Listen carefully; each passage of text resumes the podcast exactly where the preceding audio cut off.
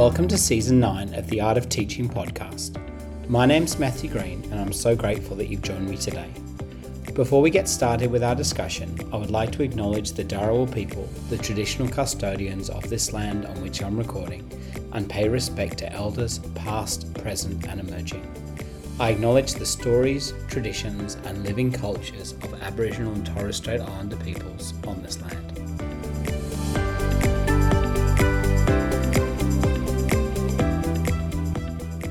Today, I have the privilege of sharing a conversation that I recently had with the incredible Daniel Bradford, who is the head of boarding at St. Stanislaus College. In this wide ranging interview, we talked about the importance of trust, the challenges and opportunities of running a boarding school for boys, and what having daughters has taught him about raising young men.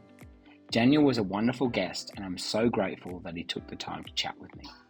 I hope that you get as much out of this wide ranging discussion as I did. Please enjoy.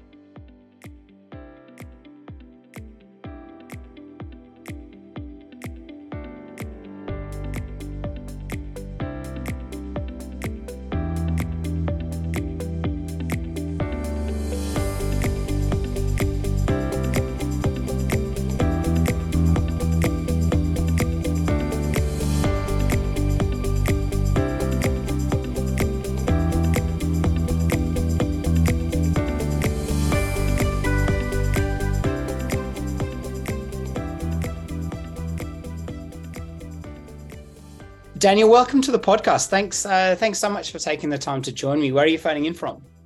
Hi, Matthew. Yeah, no problem at all. It's my my pleasure. Um, I'm actually up in, in Bathurst in the Central West, um, St Stanislaus College. Um, Lovely. Boys, um, boys Catholic boarding school out here, um, known as Stannies as well to many other people.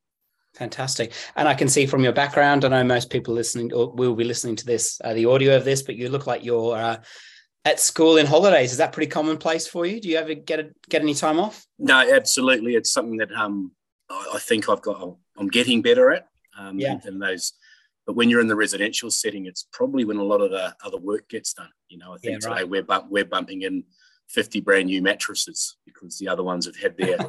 you know, five to six year lifespan that you should have by the boarding standards. And yeah, yeah. Um, those are the things that if you, I guess it's like watching a sporting event, isn't it? If the referee isn't spoken about, he's probably done a good job. So it's those little things that we're yeah. doing now when no one's here to try and make Sunday when the families arrive um, yeah. just seem like they were already here and seamless. And it's funny, isn't it? There's so many things that I always say to my team, like if there's not a problem, then we've done our job. Um, it's so much of that sort of upstream thinking that you quite often don't know the problems that you've avoided, uh, but you but you tend to um, part of your role are you continuously sort of looking ahead to try and resolve some of those problems before they uh, before they occur? Yeah absolutely. Look i'm i'm only 18 months into this into this role here at this school. And like any place um, it has its you know it has the things that it's great at. It has yeah, things yeah. it does really well. Has its challenges. Fantastic. so the first part was was looking at what these little bits were and um, what are the parts that need to be left alone because yeah. anything i try to do will take away from it. And then I guess looking at these schedules and these other pieces and, and little bits to say what is it that we can actually be ahead of. Nice one. And quite possibly the most um, important question for our conversation. What's your coffee order when I can finally jet over to Bathurst? yeah, look, it's a funny one. It depends the time of day. I, I start with a long black in the morning. Um, as the day goes, I, I, try not to have too many coffees, but I'll start with a long black and then the next one later in the day will be a piccolo or a flat white.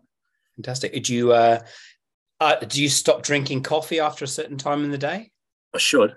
Yeah, I should, um, and I do sometimes, but it's, nice probably the one thing that I'm not very good at. Is, uh, nice one. And uh, is there a book uh, that you've read, um, either within your sphere in education or more broadly, that has caused you to uh, stop and reconsider a few things in your life? Yeah, look, I, I love reading. Um, I'm, a, I'm an interesting one when people say, What do you read? Because on my Kindle, I could have anything from um, a Dan Brown to a James Patterson, but then I could right. have a biography or it could be a leadership book. Okay. Um, I just reread Grit again, which is a really, right. great really book. great, great book. Yeah. But one, one that's really shaped me was a program I was fortunate to do in Queensland by run by a gentleman named Stephen Scott. And um, part of his leadership program was named the 15 Disciplines.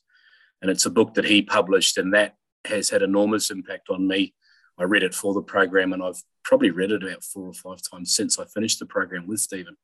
And it's uh, like a, it's like a playbook, 15 disciplines around leadership, and it's just they're not rules, as he says, they're disciplines, and some it's like anything. There's some bits that you find really resonate with you, and there's other bits you might read it and it may not. But it, I've really found that as I've gone through certain days or certain weeks or events, discipline seven could really mm. be uh, prevalent at that yeah. um, way. It's a, it's a really I call it my little playbook for myself.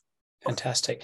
Is there a um, is there a discipline that you feel uh, particularly strong in, um, yeah. and also one that you are uh, maybe looking at refining over the course of 2023? Oh, absolutely. Yeah, I think um, the one maybe not so much strong, but it's the one that I'm trying to keep working at because I really believe in it, and it's mm. the idea of having having that um, vision, that mission, and you come back to it. You know, everything you do, whether it's planning, when we review, when we discuss, when we have a conversation, even um, are we going back to the mission of what we're trying to achieve and and mm. you know who we'd like to be? Yeah. That's the one that I really try to use myself to guide on. Yeah. And there's one that he um, writes about fantastically well, and it's the concept of, um, I guess, doing less harm for the greater good. Some harm is going to be done when you have to make decisions or mm. action things. Um, and it's that idea of doing what's best at the time, knowing mm. that there may be some harm done, but that harm's probably yeah. the lesser of two evils or the yeah. best way to go. Yeah. yeah. And that's the one that I, that's one that challenges me all the time because I have to constantly come back to that because no, we, we don't like doing harm. Um, we don't do what we do to do harm. Yeah. Um, and but there is going to be some sort of friction, though, isn't there? Like absolutely. All, all, change is not. I mean, change is not always seamless. Um, but I think it's that sort of that that that balancing out of uh, what is the greater good here. And absolutely, I, I'm interested, Daniel. Like you talked a little bit about kind of like your own sort of personal philosophy or your your, your personal motivation. Like you're currently in school in school holidays i'm sure yep. your hours and the demands on your time are immense. And so as i mentioned before i hit record incredibly grateful that you'd talk to me today. But, but what are some of the things that really drive you around education? I mean why do you invest so much of your time when you could be spending time with your kids when you could be at the pool when you could be in, the, mm. in a cafe? What, what is it that that causes you to to invest so much into your job yeah, it's a good question. It's funny you mentioned my kids because as a director of boarding, obviously we live either on campus or nearby. Traditionally, I've just looked out the window here and I can see my daughters piggybacking each other over the uh, number one sports oval. So I hope they don't go too far away. Um, for me, um, my, my educational journey started with a teacher I had back at school. Mm, I, I, was from a, I was from a, uh, I guess back in New Zealand, a traditional, not traditional, but a, you know, what would have been termed a broken home. Um, single mum who raised me, you know, loving family, with a single mum. And I had a teacher at the school who was our head of year, but also the guidance counsellor. And um, he played a little bit of a father figure type role in terms of the brutal honesty that he had with me at times, because I was from a small town as well. And when you would do things or look at work experience or make decisions, he was really nurturing and caring, but he was really big on pulling you back and saying, You're trying to take the soft option here. Um, mm why don't you look at this option instead? It's going to be a little bit harder. Yeah. And he challenged me really early on, but he also did that with that really nurturing hand. Yeah. And that's been a huge driver for me. And even with um, how I've gone about my career, you know, we talk about the ladder. I feel like sometimes I've monkey barred, where I've gone from uh, a well-being role to a head of year role to um, in another Catholic school at one stage a formation leader role. Had times where I've done some been a subject coordinator for certain stage levels, and here I am now as a head of sort of you know director of boarding. So in some ways, it's been the breadth there because for me, I've always needed to be in a place where I can provide those two things, where I really mm. feel that I can help with the vision of a place, but be a, be a nurturing hand, but also be yeah. um, that you know that brutal honesty comes from a good place as well. Yeah, and and I think um, and I'd love to get into that a little bit more in terms of the differences between a kind of a, a if you like, a day school and a boarding school, and some of the, uh, I guess, the pastoral and the well-being mm. aspects that are associated with that, because it's a completely different role, I would imagine, than a sort of a traditional school. But I'm really interested, though, um, uh, Daniel, just to ask um, the teacher that had that really the significant impact in your life. Um, do you remember how he made you feel? How did you feel when you walked into his classroom, or how did you feel when you interacted with him? I guess for me, I knew that when I, I he taught me as well. So obviously there was a right. teaching element. There were time, no matter what conversation we would have, I knew that I would come away from that informed, mm. enriched, or challenged. Yeah. Um, yeah. I think that was the big thing, and I knew that it was coming from a place of care. Yeah. And and as I said, the challenge one, I, I just distinctly remember talking about a pathway that I was thinking about doing in my final year of school, and he said, "Yeah, go ahead and do that, but this is probably what will happen, and why don't you try this?" And I hadn't thought of that. Another time, I went in and said, "I've been offered this," and he said, "Yes, I have about twenty other thousand young people in New Zealand, and I need to be really honest. You might love it, but and you you could get there, but right now, this many people actually succeed in it." Yeah. And right now, without it, you, to me, I'm being really honest, you don't have the the natural ability up front that others might. So you're going to have to work supremely hard and really, you know, do those one percenters and do those things better if you want to make it. You yeah. know, and uh, to me that was fantastic. I didn't. For some people, it might seem by saying that he's being a little bit um, hard, but he, he was dead right. I look at it now; he was totally right. And at the time, I walked away going, I, th- I thought I was better than that you know, yeah. the next conversation then gave me the cut the yeah the, uh, the boost up in the, uh, the climb the ladder again with me here because you actually have got use and value. I wasn't putting you down. I'm just getting you to think about it. Yeah. Have you had the chance to kind of loop back and have a conversation with him? Interesting you say that. I, I did when I did for a good period of time. I really did right up until the yeah. time I probably had my own children and then yeah, sleepless yeah. nights and fatigue and other things kick in and um, but what I um, I have linked sort of looped back and LinkedIn again on LinkedIn. So obviously knowing that he he would um, knowing where I'm at at my stage of life, he would be um, at retirement yeah. stage at the moment. But yeah. yes, I have made an effort to, to try to reconnect. So I'm just Amazing. waiting for that pending request to be accepted.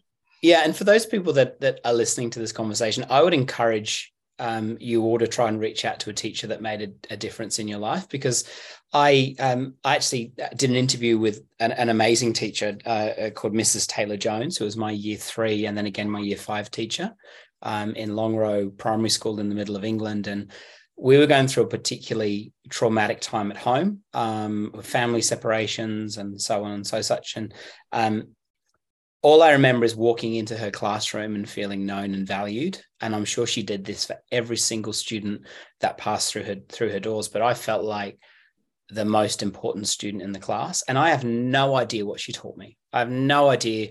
She must have taught me about fractions and area and all that stuff, but I, I, I can't remember. I just remember how she made me feel. And I went back a number of years ago with my wife and, and introduced her to my teacher. And I actually burst into tears and I gave her a hug. And it was the most uncool interaction I could have possibly had with a former teacher. But it, I think it just shows the power of great educators and the difference that they have in your life. I mean, would you would you agree with that? Do you think it's in a lot of those unsaid or unseen things that makes teaching so great?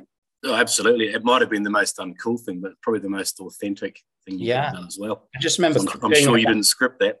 oh, I remember doing the ugly cry, and there was like snot and tears, and yeah. but it does it, it. And she had, I mean, I think this is true to, to to what so many great teachers do. Is she had no idea of the impact, and I'm sure the teacher that you um, spoke so fondly about really didn't didn't comprehend the the um, the significance of the impact that he had in your life. And I think about how many there must be so many teachers, so many unsung heroes that never appreciate the impact that they've had. And so, like I said, if you're listening to this, please thank a teacher that's made a difference in your life. It's it's so it's so incredibly important. Um, Daniel, I was just wondering, um, if we were sitting down at a barbecue and uh, you were telling me uh, what you did for a job, how would you explain what you did? it's a funny one, isn't it? Um, depends. It depends which hat. I mean, what do you say? How, yeah. how often do you hear this? I'm just a teacher. You yeah. hear that quite a lot. And as I've certainly got more into the profession, and I look at the turnover and the attrition, I, I, I think that's a bit of a sad statement in a way, um, mm. because I think going back to what you said, um, the impact that teachers have. Look, I actually had that a couple of weeks ago when um, caught up with a friend, and you know what? What did COVID do to us socially in terms of yeah. years went by and people you sort of you, you have close friends even when you hadn't sat down with them for a long time, and mm. we were having a coffee. So, what is it? He's a teacher as well. What is it you're doing again where you are? What know? yeah, yeah, and and you know he's a he's at a great school and um, great friend, and it did actually make me think, didn't it? And yeah, you know, in boarding we have that idea of the loco in loco parentis, you know, mm. the old um, Latin phrase that in, in, the absence of that parent, you are that parent, mm. and that's where our our layer comes in. But look, for me, I've got a team with within my boarding, and I've got families, and I've got a outstanding head of college who supports what we do. So when when you ask me what I do, I'm just trying to pro- provide a place where um, boys feel safe, um, challenged, and engaged, um, yeah. and that we we need to probably get more um, clear on how we you know measure excellence, but we celebrate each other's excellence and we yeah. pick each other up when we need to. And but to me, it comes back to those two words of engage and challenge. That's yeah. that's all I'm trying to provide. Yeah, yeah, absolutely. And um, it, it it's really interesting, I think, because you, you you really do take on that role of the parent. I mean, I, I would imagine that there are times that you've got boys in your care that are, are going through some really big challenges. They could be missing home, it could be welfare issues. And how do you um because I find it, it, I'd love you to to maybe unpack how you um how you kind of fulfill that role because you're not obviously taking over the role of a parent, but no. I mean you have such an incredible and such a significant role pastorally for those under your care. So, how do you sort of work with parents and in partnership to make sure that you're um, that you're really supporting them because you're spending most of the most of their children's time with sorry the children are spending most mm. of their time with you. So, how do you kind of find that balance? Yeah, and, and it is true, isn't it? When you look at um, for us being an independent school, you're looking at that 38 to 40 week um, year that we have. And if mm-hmm. we have a full time boarder, seven days a week for that time, and they may go home three or four times in a term, but they are spending more time with us than their parents. Look, it comes back to I don't know who said it. It's an old saying we've all heard at times that they don't um, care what you know until they know that you care. I mean, that's yeah, day, yeah. that's dot one. That doesn't mean you downplay the knowledge side of it, but the biggest thing for me is just being open and transparent. One of the things that we do here and I know that um, a lot of other schools do it as well. If a parent come, puts in an application, you spend time with them initially. Um, mm-hmm. You have to take away that automated enrolment system. They have to be given a moment of your time and a piece of you early on. Um, yeah. Not to set yourself up that that then becomes manipulated and taken advantage of, but they need to know that from from the first minute yeah. you're invested in them as much as they're invested in you. Yeah, um, I'm really big on this idea that I, we're not for everybody and not everybody's for us. So mm. we're coming to have a conversation. We're going to walk around, and the, the walk that we're doing, I want you to feel that it's your walk. You're not yeah. just you're not just the third interview of the week. Um, yeah. This is your walk, and I'll have a plan in place, but it will be very much, um, you know, how are you going to change the world as a young man, mm. and what what do you want to see while you're here?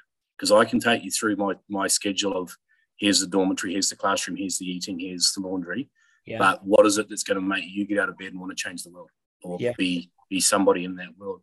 And I think that's the starting point. Um, we're re- we're really big on this idea with with parents that um, if you're sending the boy here, we need your trust and you need our trust. Mm. Um, it's a real partnership. It's a real genuine two way connection. Yeah. Um, and I, I, just think if you do that early on, that you do gain that relationship and that trust. And you're right. Some of the stories um, are just how some of these families and, and boys can even put one foot in front of the other at times is quite mind-boggling. Yeah. Yeah. I think of what's been happening with this with the flooding recently and Absolutely. some of the some of the stories from last year. We see it on the on the media, and even here in Bathurst, you know, two and a half hours from Sydney. When a parent comes in and then tells you what their reality actually is, you go, "Well, we got 30 minutes on the news, and we've kind of switched the TV off now." And um, we moved on to the next news cycle. Yeah, and you're now in week eight of this, and when you're telling me what's happening in your life, but then you tell me we're so fortunate because at least we've still got our house. Um, you you can't not look at things in a mm-hmm. different set of shoes. Yeah, I, am really interested, Daniel. Like you mentioned uh, trust. Like, how important is that to sort of build those networks that support trust? And and I would imagine it's something that can kind of take a lifetime to build, but a moment to lose. I, um, I think so. Yeah. Yeah. Yeah, I, I think so, and I think um, I've seen both sides of it, you know, and and I think it, it comes back to again that that idea earlier earlier on where I talked about um, sort of the least harm concept, but more around that difficult conversation. You've mm. it's, an, it's not a nice way to put it, but you've almost got to be willing to be there for more funerals than you are there for more weddings. Yeah, yeah. Um, be Right, there yeah. for the times that are really tough. Yeah. It's easy to celebrate the good stuff, but if, if you're if you're authentic and genuine in your relationship, um, that tap doesn't that tap doesn't turn off, so to speak. yeah, Um, and I think again, building the trust for, for us in the residential, it comes comes back to our communication being um, proactive. Um, Yeah. There's Yeah. different ways to term it. Some call it the 80-20 rule. If I can Yeah. proactively communicate in advance 80% of the time, when that 20% reactive communication comes, that will be a lot easier because Yeah. We've built up that relationship. yeah, Um, let's be honest, sometimes at 10 o'clock at night, that parent doesn't want to take that phone call. but then other times they might say, I don't care what time of night it is, I want to know. Um, Yeah. And, and people are, you know, humans, we're such complex, we're such complex beings, aren't we? Um, yeah, I think trust is everything. And, and I, not just in pastoral or residential, I, I genuinely think in all educational settings, I think trust is everything. yeah. And obviously, your um, school is a um, a faith based school, so an, a That's right. Catholic school, and I know not everyone listening to this um, Yep. um, have that particular persuasion. But um, how important um, is faith in your um, sort of well-being structure and how you um, uh, how you sort of pastorally care for for the boys? Yeah. Look, I'll, I'll qualify that. Um, and I've actually worked in schools um, of faith in those, you know, non-denominational. We are a faith-based, but we don't um, discriminate that in terms of enrolment. So we have lots of Yeah. um, we have lots of enroll, enrolled boys here who aren't of the faith. We have ones who are of other faiths, etc. It's for, yes, the faith is there. Yes, we have a, a particular approach, but what Yeah. we're doing at the moment is really based around the idea of our virtues Yeah, yeah, and our idea of who are we. So when we break it down, it's words like compassion, humility, great. service. Yeah. Um, Those are our pillars that we come back to um, with our young men because it's about producing good men for the world.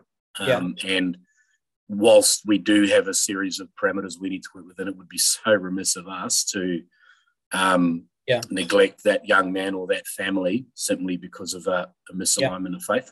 Yeah, absolutely. Um, uh, Dan, I'm just wondering um, how. Uh, did sorry, let me rephrase that. Um, how do you define uh, leadership, and do you think it's something that has um, changed over the course of your career? Um, defining leadership, I actually, it's a funny one, isn't it? How many textbooks could we read? But if I, if I come back to some words, I, I think it's around being inclusive. I think it's Mm, around being brave. And I think you need to embrace vulnerability. Yeah. I think Yeah. if you're going to lead, those are, those are, well, those are three aspects that I always try to come back to as well. Fantastic. Because, um, yeah, I, I can't expect vulnerability from people if I'm not going to show it. Um, Yeah.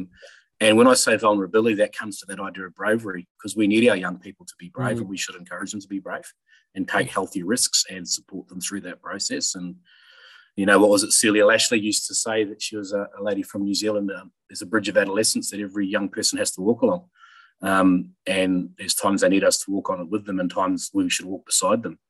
Yeah, um, yeah. And that's not an easy bridge to walk that. And there's, there's bravery that comes with it. Yeah. And um, when I say that idea of inclusion at the start, that's that sort of, I guess, around the staff that I work with and that work for me. Um, I, I want every person to really feel that they're valued and heard. Yeah, And, what- and it has changed a lot because um, we've become a very, um, we've become a society. Obviously, we, we've got compliance, we've got, you know, legislation, we've got yes, fiscal responsibilities and all of these things. Um, but most importantly, too, now we've there's been a need in all industry. How um, transparency is everything. Mhm. I think there used to be a time, so it's not not even that long ago, where yes, maybe there were things done that weren't that transparent and they should have been. And Yeah. there's been periods of time where pieces have had to be picked up for that. And Yeah. I I think now you have to be really transparent in your leadership.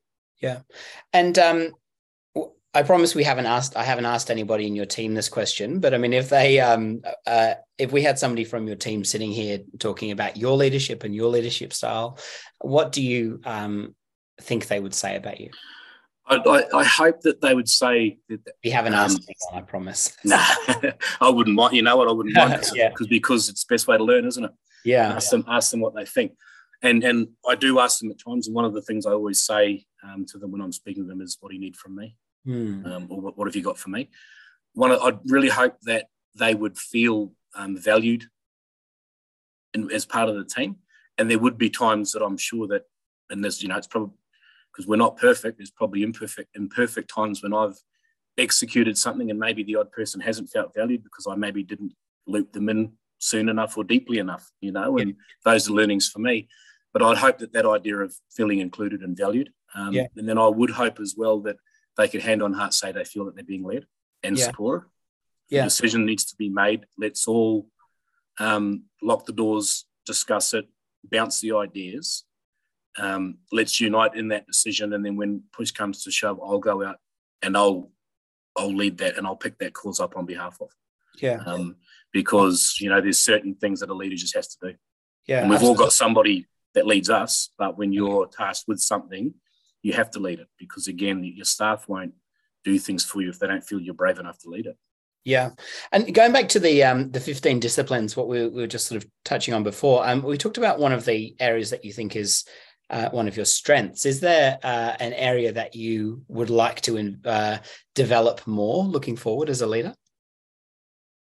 Um, not necessarily from that from those those disciplines there, but I'm I'm I'm getting much better at um, wanting to keep myself uh, challenged and being open and you know being brave in what I'm doing. Um, I, yeah. I, actually am looking for those opportunities to really feel uncomfortable, and I, I think um, at certain phases of our life we go through want, wanting to seek that out, trying to avoid it at all costs. Um, I sort of feel at the moment now that i I'm really open to being you know challenged and vulnerable and let's look at a few little things here. So that is causing me to look up and out in terms of some learnings for myself you know with professional learnings or potential networks i could go into and yeah. things like that. So is there um, something that you've you've changed your mind about or changed your approach about in terms of your leadership? Um changed myself i think.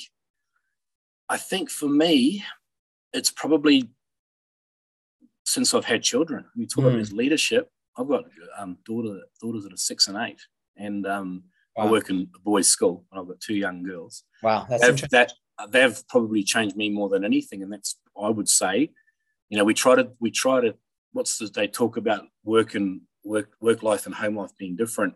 I mm. think in our profession it's borderline impossible because we spend more time at work than we do at home in many ways so when I when I say that, I'm not saying we should take work home, but I honestly think that as things change in our own situation, whether it's in work or life, it's going to impact the other. And I think that my daughters have done that to me a huge amount of in terms of my ability to um to take that step back. You know, they can they can level you up in about 15 seconds flat yeah. with a comment, with a look, with a re- with a reminder.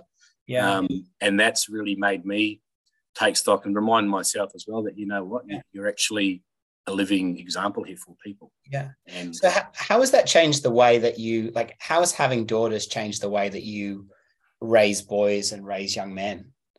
Oh, it's what it's done, and I've always had it there, but it's really, really solidified and really um, just kept me constantly reminding myself around this idea of that that nurture with our young men. Um, mm-hmm. I, am a big believer in our young men using the word love you know, um, using giving a hug when it's needed, yeah. those sort of things. Um, because you know, when you're in the male environment, you can get caught up with that, and, and you know, coming through myself being a person who loves sport, quite heavy, heavy male environment with my activities when I was younger, you can get caught up in that um that masculinity, that, that, that masculinity, you know. And I'm not a, I do struggle at times with the idea of toxic toxic masculinity because mm-hmm.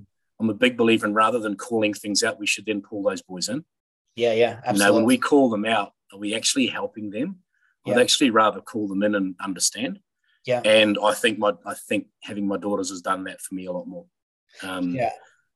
I, I would I completely agree. Like have, I've got two daughters. I've got a three year old and a five year old who you can probably hear running around in the lounge room. And um, I wasn't. I was talking to my wife about this the other night. Like we weren't ready for the the the the level of change or the, the fundamental shift that having um, kids and for me especially daughters would would would cause in our lives. And i think it has it's changed everything. It's changed the way i approach my job. It's changed the the dedication to the kids in my class in a positive way.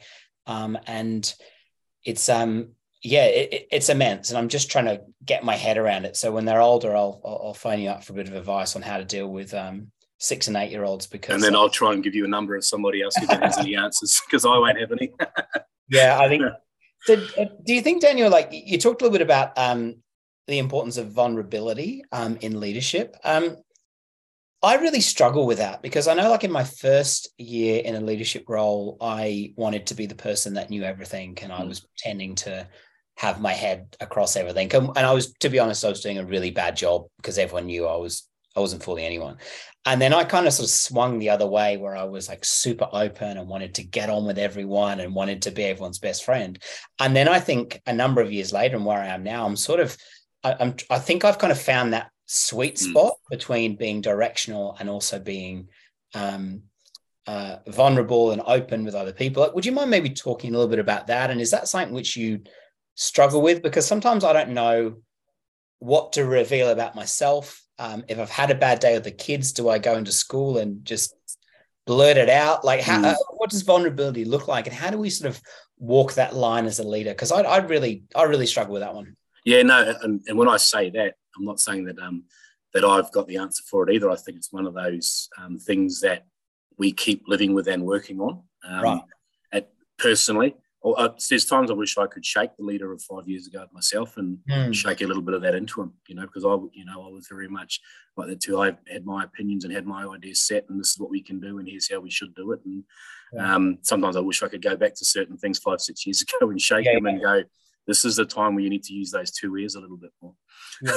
you know, and when when I talk about vulnerability, I think one of the big things is, um, you know, the idea of being willing at times to just ride boundaries. Sometimes you don't have to be there with the answers. You don't have to be there um, even as the center presence or the presence as such. Just being in the room sometimes when you're not sure yourself is, is enormous, you know. And I think uh, when I talk about it with a with a young leader, I think the first thing you should do as a young leader is just walk around and ask questions. Um, yeah. Get a feel feel the place that you're in. Um, because it, I think a lot of it is we talk about what, why, all of those, and you know Simon Sinek always talks about our why. I think we've also got to really keep working on every day our, our who, who are we? Mm. And I think every day that changes. And I think every day, I don't think that will ever not change right until the day that we stop being leaders. Um, mm. We have we have a clear th- thought of who we'd like to be or who we should be, but at any given time, as you say, you might have had no sleep, or this has happened, and who you debrief with, or you've had to do something really difficult. Mm. I think at times um, just coming back to who it is, who, who would you like to be in that situation is important. Yeah. Um, and I don't think there is one set thing with vulnerability. I think it can literally change on a day to day basis depending on the situation. Yeah, absolutely. And it seems like there's a lot of kind of kind of talk at the moment around like balance and about having our lives like in this wonderful harmony. And, mm. and I I often feel like okay let's uh, practically i know that i should stretch more every day i know yep. i should i know i should run i know i should yep. journal and all that kind of stuff but it's difficult because it seems like well-being just seems like another thing that we have to do it's another mm. thing on our to-do list and um what are your thoughts on well-being do you think balance exists as a teacher do you feel like you you, you currently have balance in your life or, or, or, yeah i'm not really sure what question i'm asking there but no. um yeah, yeah, and again, I, I think it's uh, I think yeah. it's one of those evolving things, isn't it? I think it depends on mm. where you're at with your life. And yeah, I do. I, look, there's there's so many fantastic um, people and organisations around well-being. Sometimes I do think that we there's, there is that. Sometimes it does get lost, as you say. Well-being something we have to do. Yeah. So as a school, we'll block in a well-being day, but that well-being day will mean you've got to do these six activities because they're right. yeah. your well-being. you know, sometimes that person just needs an hour yeah. and having to do that activity may not actually be what their well-being needs. Mm. Um, balance-wise, it, it's such a good question because, as I said before, um, in our in our role, does it actually get separated? It's still a question that I think about all the time as, as educators. We don't just close the laptop or turn the phone off, and we could have a an email response set to um, I'll contact you in the next 24 hours to let people know that we will get back to them. But are we really not thinking about that, or are we really not thinking about that email that has come through? You know. Yeah. Um, and I think again, it just comes back to at that time knowing yourself and knowing what is it yeah. that I need. Who am I at the moment? What is it that I need just for me? Um, what's going to fill my bucket this week or today? Okay, I'd love to go and have an hour of that, but I can't. I can only get 20 minutes of it. Yeah. I, I need to know what it is that will fill my bucket and top me up a little bit at the moment. Yeah. So, what are some of those things for you personally that do that? Um, I know you mentioned you've you, your girls are currently running around the oval Mm. outside the window, and so just to get an hour um, on your own to have a conversation is is is is not easy. So, what are some of the things that you do to try and create space practically in your life? Um, and um, how do you how do you, how do you kind of do those things that fill your bucket?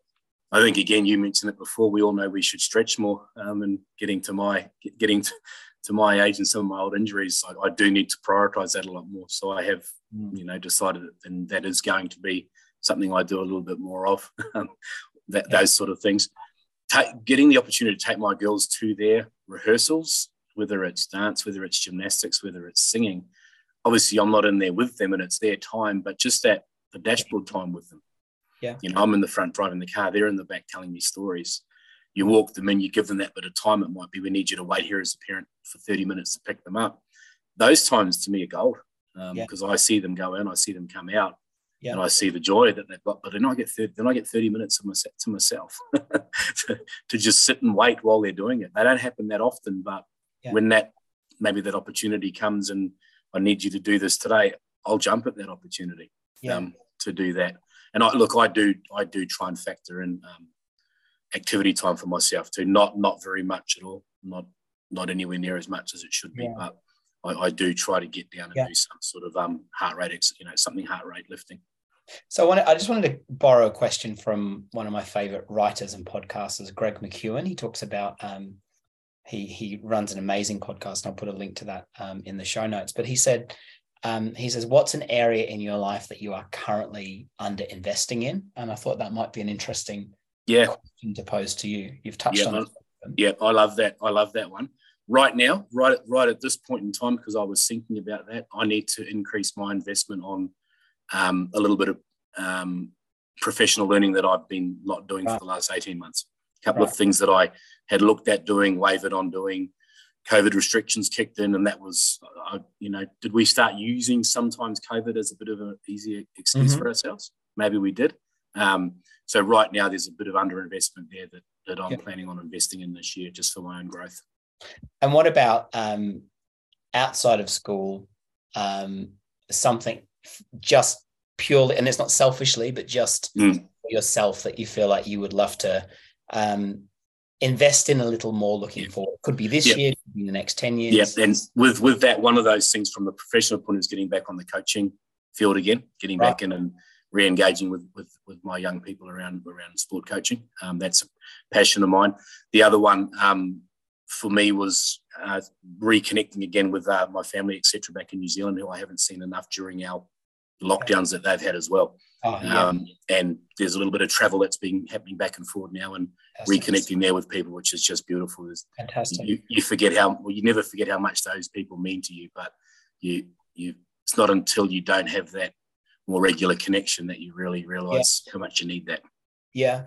Um, you talked a little bit before about uh, being kind of um, being kind of endlessly curious, like you're someone that enjoys um, reading and, and and and all of that stuff. Are there any other for those people that are listening? They could be sort of budding school leaders or aspiring school leaders. Um, what are some of the things that you do um, practically? Some of your routines could be each day or each week to help develop your your own leadership. I mean, you are a journaler? Do you have someone that is that you've given permission to ask the tough questions to? Um, do you have, um, uh, yeah, is there something sort of more formalized that you do each week to help develop Yeah. your uh, one thing i would say just back back to that one anyone aspiring is to try and get that mentor you know to get that person um, i've got some people i've worked with that have become really good friends and we've got whatsapp groups and those sorts of things and Right. I, i've got a couple of guys there that i'll go back to no matter what and it might even be literally a whatsapp group hey man it's been a while just remember i love you what do you reckon about this i know that sounds really simple but that can be all you need at times Yeah, um, and I've got a couple of friends like that that are colleagues turned into friends that I do that with. yeah, Um, I try every day to stop and remind, you know, I don't gratitude journal, but I remind myself what I've actually got to be thankful for. And Yeah. I've got a wife, two healthy children, and I always try to frame it that, um, you know, I got I got upset at my daughter because she spilt the drink on the table. Well, shouldn't I be grateful that we had the resource to put drink in her cup? Totally. Yeah. You know, and I try to do that every day. And, yeah. you know, there are times when uh, just seems like I, I, need to get away from here because it's difficult. But for me, it comes back to, well, if I can flip that, what is it I'm actually grateful about that? You know, what is it yeah. that, what is it that's allowed me to feel like that from the positive way? But yeah. certainly, I think that mentor, that not even that crit, the critical friend word gets used a lot. I just think that person that can be direct with you, but that can be warm with you as well. Mm-hmm. Yeah, I think that's so important. I I had one of those days yesterday parenting our eldest, and it just, you know, and you just feel like a terrible parent and just a really tough day. And I think um, we we've got this thing in our in, in our house household where we we make it right. And so that may it may mean that someone just comes for a hug. It might mean that we just have a cuddle on the lounge, but we we apologize quickly. And embarrassingly my three-year-old is better at it than i am. And so she came up to me yesterday and she was she noticed the sister was upset and she said daddy do you need to make it right? And i was like in my head i'm like she's the one that shattered. And and so like but we've sort of built that culture at home where we can have those open honest frank discussions and i i, I remember um I, I remember realizing that my, my my kids actually don't care what I do and they don't care what position I have. They're not impressed by whatever role I might have at school. And it was a big revelation for me to go, okay, like my most important job is here at home with these three people that I live with. Um, and it's just a reminder that the I think the only reason why I can give so much to my job and invest so much into my brilliant team and other colleagues is because the people that I care the most about are at home and that they're well. Um, it's a it's a challenge though. Being a parent is uh, the most difficult job in the world. Uh, but uh, do you have some of those days that you just go, oh, I don't know. With, with, without a doubt, you know, without a doubt. And again, I think that has helped us in our job. As you said, when you, I don't know what I'm doing here. well, you don't have a choice because you're dad. You have to try to figure out what to do. That's something we first have our children. We don't feel like we know what we're doing, and we probably still don't. And I, I think that does help. You, you made a, a, really pertinent point there, and we'll welcome new staff um, tomorrow for a bit of an induction day. And and I've heard our our current head say this all the time. He says all the time to staff, um, make sure that home's right, make sure the family are going well because they are the most they are the most important ticket in your life. And and I think it's a really nice place for us to come from when we're doing that.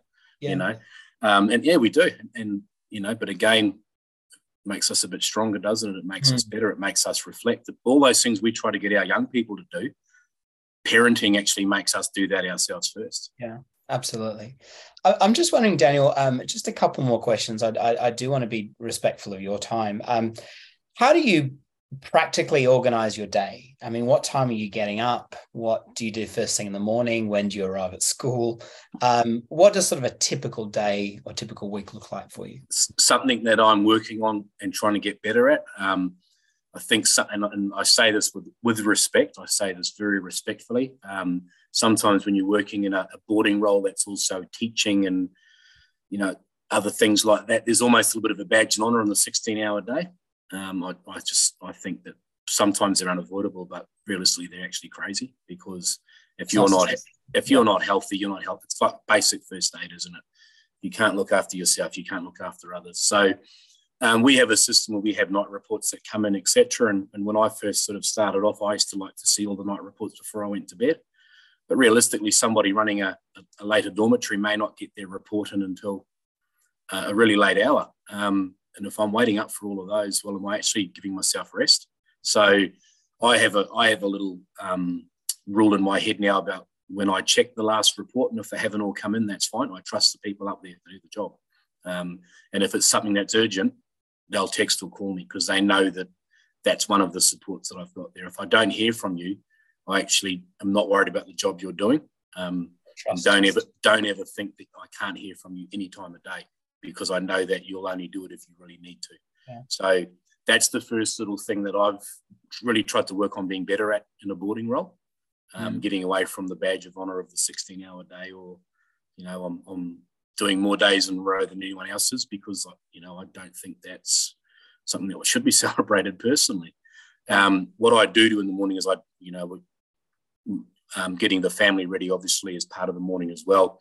But the first thing I do from a work perspective is I check those reports because I do like to be able to go in to say, right, what's facing me today? What's what's needed from me today? Um, I've got priorities, but is there something potentially that's popped up that's a bit more urgent that needs to be placed ahead in the queue? So I just like to do that one first. Um, and that just helps me to then set myself before I head to our morning briefing before the school starts for the day. What is it that I might then need to follow up on? The beautiful part as well is um, any other little messages that might come through there, I can keep on top of because right. of because of technology. You know, in the old days, you might have had to have found that written report or called up somebody for feedback. We've got systems online now and cloud-based um, folders we can tap and just have a quick look at. Right. Yeah. Do you uh, do you have any rules, particular around email? Do you uh, have times that you are offline? Do you have emails on your phone? Uh, how do you? I've got emails on my phone, and that's simply because with our boarding space, because we're spread across six dormitories and sort of different buildings, sometimes it's easier to actually be able to take that phone and do that email from there. Or um, if you're doing it, you can you know do it from that spot. I don't have rules, but I do. I'm also not afraid to say I'm going to be offline for this period of time now. So, you know, um, thank you for your patience when I get back to you. Um, I don't have anything in a signature or any auto response like that because, again, those relationships get built up.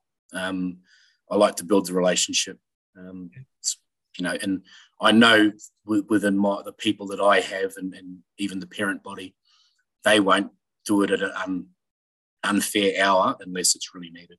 Yeah. I think I've only had one in the time I've been here that was a little bit, that was a bit inappropriate time wise. Um, but that was because they were um, in a bit of a fluster themselves as a parent and they weren't sure. So yeah. Um, yeah. they're they're really good like that. And again, you know, I do it every term. I zoom in with my parent body. We we communicate with them every two weeks via newsletter. They know that um, they'll be responded to. So just trying to build up that idea of, of trust and and you know that when the year seven boarders come in for the first few weeks, there's anxious boys and parents there. That will increase a little bit more than normal, but um, once those parameters and the trust is there, I haven't had to set anything up like that. I've been fortunate. Yeah, fantastic. What was um, what was COVID like for you guys? I mean, it's been it's been pretty chaotic uh, over in my neck of the woods, but I'd imagine there's a, a whole nother level of complexity with. Yeah. Were you having boarders on site? Were you completely shut down, or what did what did that look like for you guys? So I did COVID a couple of times. Like when I moved from the school I was at in Queensland in the first COVID period, that was because um, not wasn't because of one of the reasons we decided to relocate to New South Wales was we'd been locked out from seeing family for so long. And uh, story was we tried to get back to Queensland one holidays just as a place went into lockdown and then had to do two weeks staying at a regional town to be allowed back across into Queensland again. And again, trying to look after your family side of things, that became really difficult. Um, this role presented itself, and within four weeks of arriving here, we went into New South Wales lockdown. Um, but we'd uh, preempted that. I'd sat with um, the head of college and spoken to different people on the leadership team and across, you know, people on the board and said it's likely it's going to happen. We're look, watching the health numbers. Let's get ahead of it. What is it we're going to do? Again, who are we going to be during COVID? And we stayed open. We offered. Um, we offered remote learning in the classroom and offered residential um, facilities and services here. Now, it did mean that did mean that some. I think I ended up with about 40 boarders stayed in during COVID. So probably six, seven weeks we had them here, five, five weeks before the holidays and then two weeks after the holidays and then it released. Um, and to the credit of those boys, there were times they had to actually go three or four weeks in a row where they couldn't leave our school gates. They weren't allowed outside the grounds. Um, so that, that impacted our operations. I had to say to staff, if you're not comfortable coming into work, that's okay um, because it was just one of those things you couldn't judge people on where they stood with it. And again, different people had different circumstances. They might have had elderly family members at home and they didn't want to expose themselves to anything like that. Mm. The other thing we did was um, the local, the other local boarding school in Bathurst, the director of boarding at the time, great man. We actually um, sat down together over the phone and said, okay, what's it going to look like at your school, and my school, but how can we sort of work together? Because we didn't want the public investors to see us letting 40 boarders go, go downtown on a Tuesday. when we had certain health directives in place. You know, we had to be compliant from a legal point of view. But then when they said, okay, people can go out now to access the shops because the shops are open, we were really conscious with the other school of saying, well, let's not both let our students go down on the same day. Let's not let every one of our mm-hmm. students go down on the same day. Let's, you know, work together here, even though we're two different entities. So that was actually quite nice. That was actually really um, refreshing to work collaboratively with yeah. somebody from another school, you know, and on paper you might say you're in competition, but there was absolutely no competition there. And it was trying to do the right thing for the well-being of our of our kids, but also respecting the community we were in as well. Is there anything else that you have um, that you'll be continuing as a result of uh, what you did during COVID? I mean, have you changed the way that teachers, for example, access professional learning, or is there anything else that you've taken yeah. away that has um, been really beneficial? Yeah, look, I think our, all of, and I'm, I'm sure it depends on the platform you use, but our students have got so much better at Google Classroom. Yeah. And, you know, we know that if all something else goes, it can just be there on Google Classroom. Um, these sort of things we're doing now, you know, you've created a professional learning network via podcast where we can tap into different people we might not normally get to tap into. And I think that's a beautiful thing. So that agility that's come out of it has actually been a real positive um, for a lot of us. It's also um, engaged our parents, our parent body with this sort of thing too. Parent teacher interviews. Um, as I said, I do a I do a board of parent forum every term now, and they they're now really comfortable coming into a Zoom meeting and setting up lounges, and, and we have Q and A and discussion via Zoom. Um, in the past, board of parents probably felt a bit left out because they weren't here. Um, we only we only see you when we drop our son off or when something's wrong. Um, yeah. So now, okay, you know, every fourth or fifth week in a term, we'll have a Zoom together and we'll check in. And you might not all jump jump in and join in, but it's yeah. just a check in and how we all going.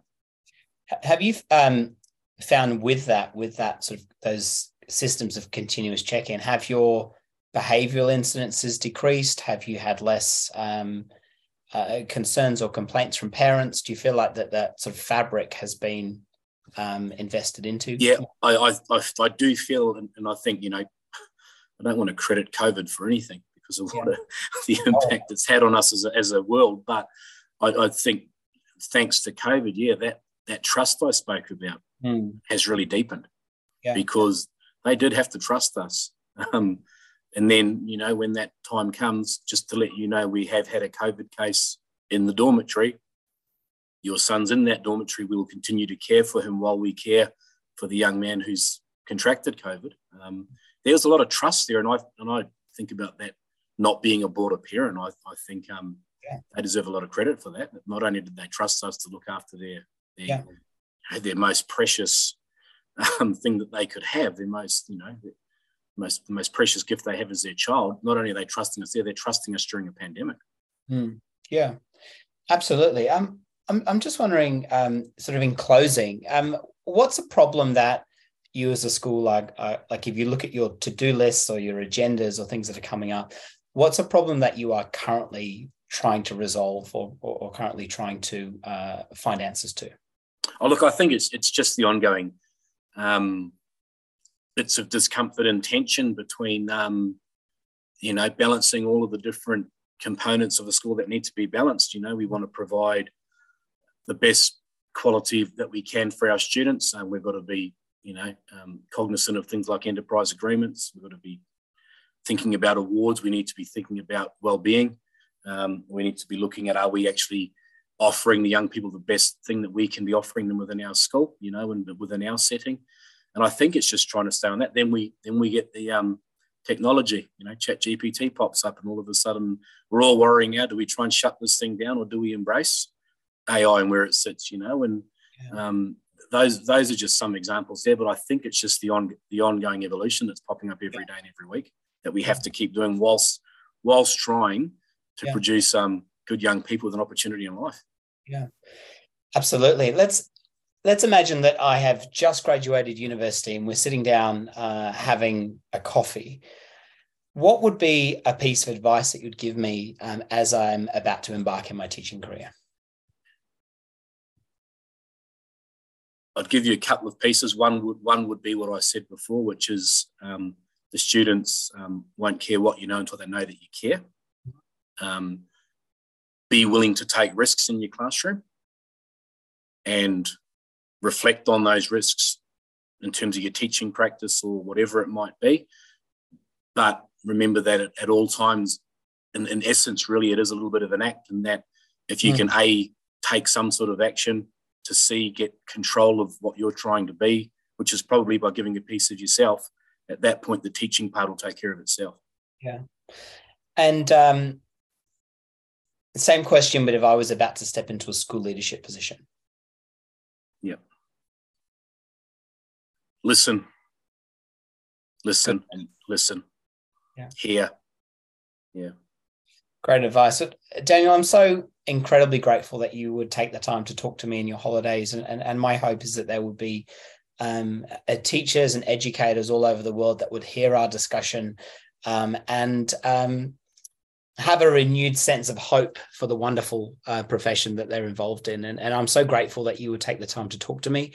Um, I'm just wondering where people can find out more about you and the amazing work that that that you do, and also um, more about your school. Yeah, look, as I said, it's uh, we're, we're a um, a Catholic boys boarding school in, in, in Bathurst. We've got a um, we've got a bit of a, a, thought here that we've put into place sort of since COVID that every day's open day. Come in and have a coffee. Okay. If you if you're passing through, call in. It's the big old building on the top of the hill as you drive in and out of town. I miss it. Call in, call in and see us. Um, you know, obviously we've all got profiles we have on LinkedIn and on our school websites and that, but there's nothing like sitting down with people and spending time together. Great. Daniel, thank you again. I'm so grateful uh, for you taking the time, and it's uh, it's a real privilege to speak to you. Thanks so much. No, thank you, Matthew. Really enjoyed it. Thank you.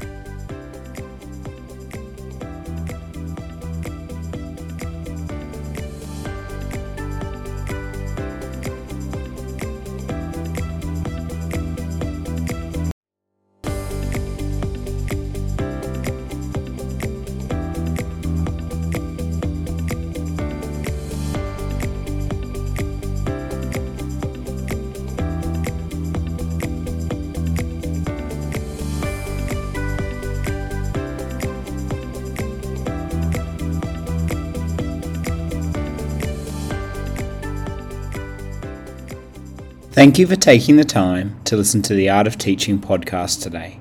I hope that you, like me, got some valuable insights out of our discussions. For show notes, please visit theartofteachingpodcast.com.